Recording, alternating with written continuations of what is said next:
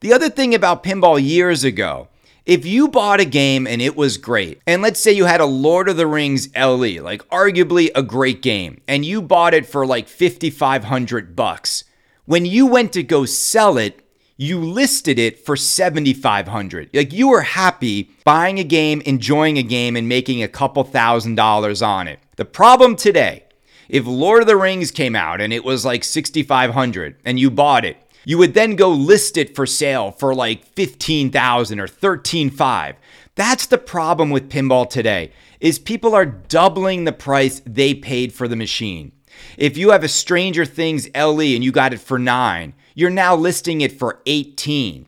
Everyone's gotten greedy. The consumers have become really greedy. The companies have become so greedy. There's no greater example of pinball greed than seeing how little is in Toy Story 4 and how much money they want for it. Oh,